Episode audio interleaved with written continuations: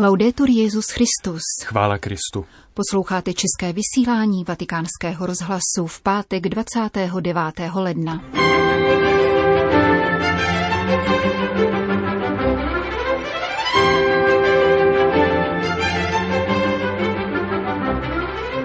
Potřebujeme misii soucitnosti, vyzývá papež František v poselství k letošnímu Světovému dní misí. Očkovací úsilí vatikánského státu zdárně pokračuje. A homílii otce Pavla Ambroze k nadcházející čtvrté neděli v liturgickém mezidobí uslyšíte v druhé části našeho dnešního pořadu, kterým vás provázejí Jana Gruberová a Petr Vacík.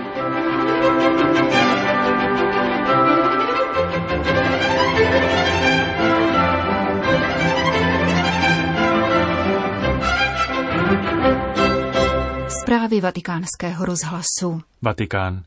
V této pandemické době, v níž vyvstává pokušení maskovat a ospravedlňovat netečnost a lhostejnost ve jménu jinak prospěšného sociálního distancování, je naléhavě nutná misie soucitnosti, která je schopna učinit z nezbytného odstupu prostor pro setkávání, péči a podporu, píše papež František v poselství k letošní misijní neděli které dnes zveřejnil svatý stolec. Petrův nástupce v něm rozvíjí moto říjnového 95. světového dne misií, zvolené ze skutků apoštolů, co jsme viděli a slyšeli, které schrnuje veškeré obdržené milosrdenství a stává se opěrným bodem k utváření sounáležitého a solidárního společenství, jemuž máme věnovat svůj čas, úsilí i statky. Tak jako apoštolové, kteří viděli a dotýkali se Ježíšovi spásy, také my se dnes máme dotýkat trpícího a oslaveného Kristova těla v každodenních dějinách a nacházet odvahu sdílet se všemi lidmi osud naděje. Jako křesťané si nemůžeme nechávat pána pro sebe, nabádá papež František, protože evangelizační poslání církve se veřejně a celistvě vyjadřuje v přetváření světa a péči o stvoření.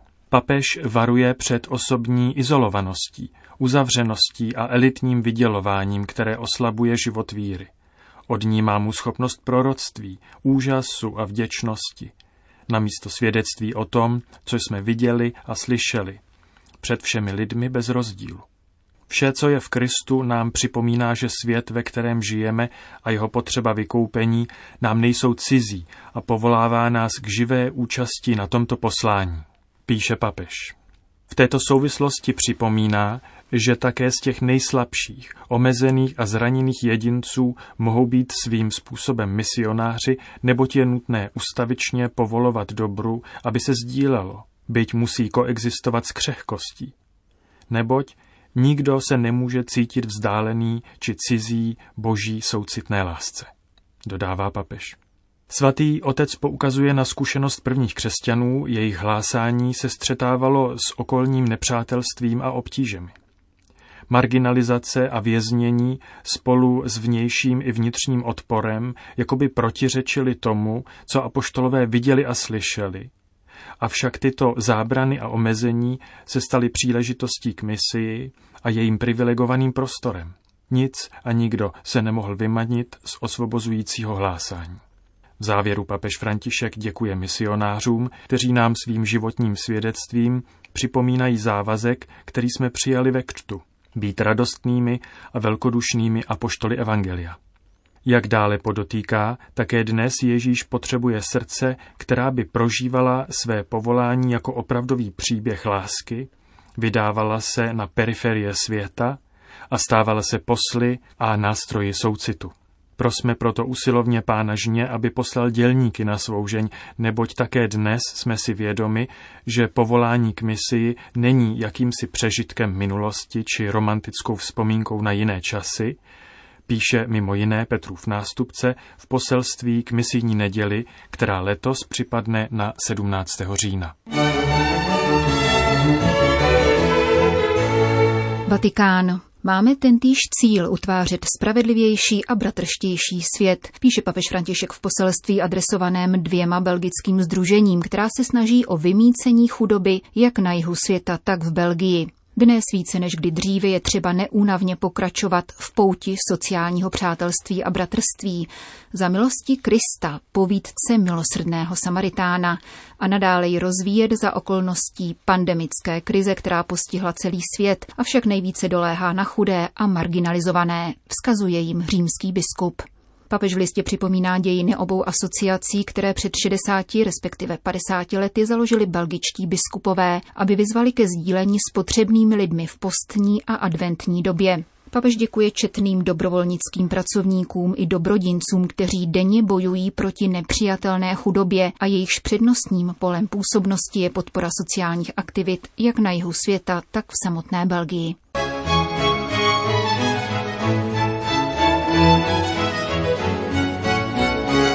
Vatikán. Očkovací úsilí vatikánského státu zdárně pokračuje. Nejmenší stát světa patří k vedoucím zemím v očkování proti koronaviru. Denně je přímo ve Vatikánu v audienční hale Pavla VI. očkováno asi 200 zaměstnanců nebo jejich příbuzných a dalších obyvatel Vatikánu. Vatikánská dětská nemocnice nyní hlásí, že u 99% očkovaného lékařského personálu se již 21 dní po první dávce prokazatelně vyvinuly protilátky. Prozatím dostalo očkování v této papežské nemocnici skoro 3000 jejich zaměstnanců. Také druhá dávka očkování již byla dána dostatečnému množství příjemců, aby bylo možné provést první hodnocení – Druhou dávku dostalo zatím 1425 zaměstnanců nemocnice a u všech byla po sedmi dnech prokázána získaná 100% imunita. Podle laboratorních vyšetření jsou hodnoty protilátek u očkovaných asi tisíckrát silnější než u osob, které COVID sami prodělali. Také papež František i emeritní papež Benedikt již mají očkování za sebou. Včera byl na univerzitní klinice v Istanbulu očkován také ekumenický patriarcha Bartoloměj. Sám patří se svými 81 lety do rizikové skupiny. Při té příležitosti poděkoval zdravotnickému personálu a všechny znovu vyzval k tomu, aby přijali vakcínu. Podle patriarchy není rozhodnutí lidí nechat se očkovat pouze otázkou jejich vlastní bezpečnosti, nýbrž také spoluodpovědnosti vůči ostatním. Patriarcha Bartoloměj v poslední době opakovaně vyzývá k očkování, napomíná popírače pandemie a podporuje přísné dodržování všech potřebných ochranných opatření. Konec zpráv.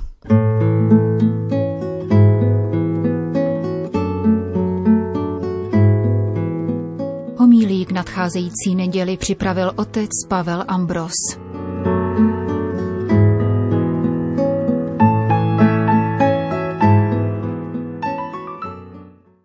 Naše srdce je uchráněno od zla přicházením Krista do chrámu našeho srdce. Uvažujme společně o tomto přicházení Krista. Povšemněme si příkladu muslima. Při vstupu do mešity se potichu modlí. Bože, prosím, odpust mi mé hříchy a otevři pro mě dveře milosrdenství.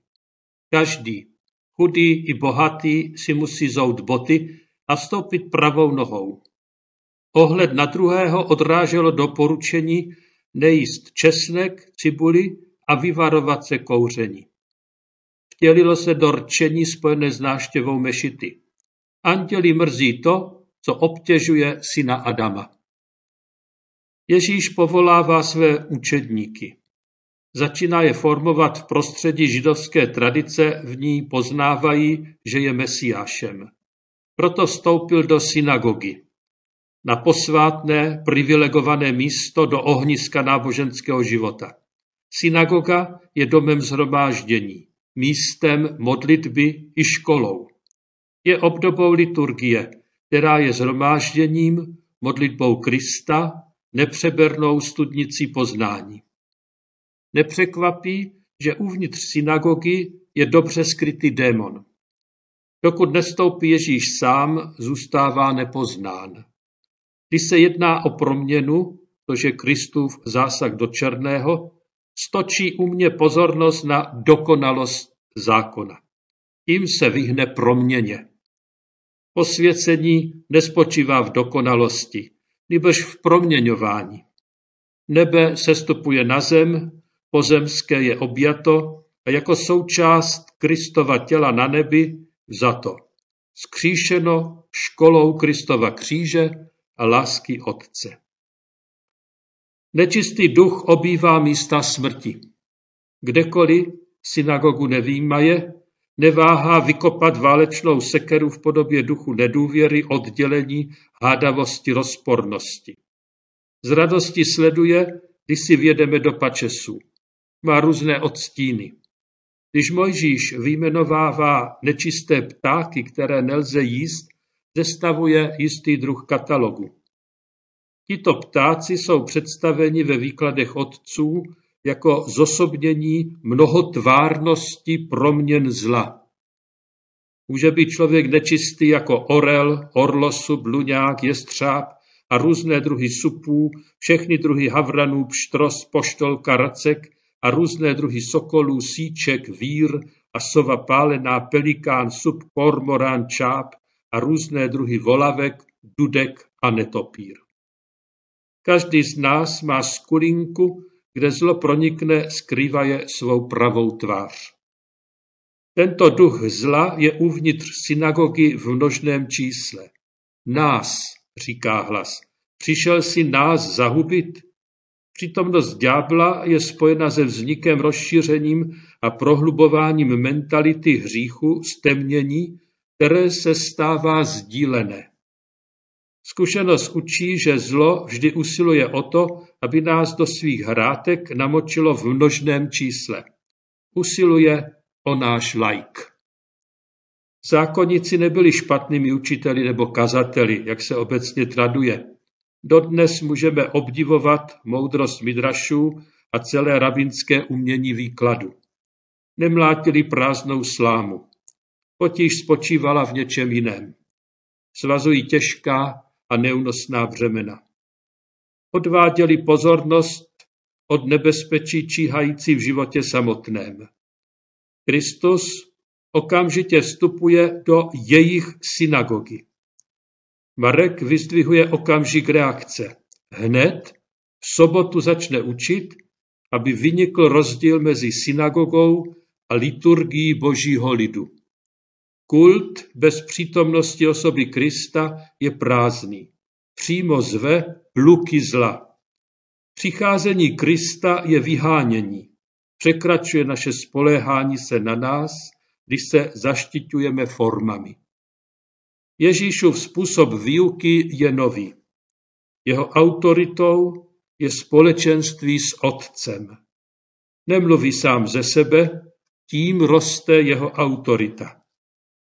Kristus přišel k nám rozšířit tento synovský vztah s Otcem. Je jasné, že se nikdo nemůže stát dítětem, pokud není zrozen. Marek umístil tuto událost do synagogy na začátku Evangelia. Varuje nás před nebezpečím čelit zlu nesprávným způsobem, totiž mít účast na díle vykoupení způsobem vlastní nečistému duchu. Proto dnes hovoříme o neopelagianismu, neognosticismu a klerikalismu, tedy o synagoze našich dnů. Každá z těchto herezí dneška je ošemetná past. Nečistý duch Krista velmi dobře zná, ale jeho vědění nespočívá ve vztahu a jednotě s Kristem v mystice všedního dne. Proto Pavel říká, Ačkoliv Boha poznali, přece ho jako Boha nectili a neprojevovali mu vděčnost. Jejich uvažování nevedlo k ničemu a jejich nemoudrá mysl se zatemnila. Kéž naše srdce od všeho zlého bude uchráněno přicházením Krista.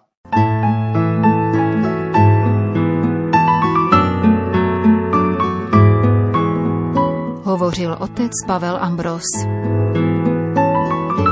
Končíme české vysílání vatikánského rozhlasu. Chvála Kristu. Laudetur Jezus Christus.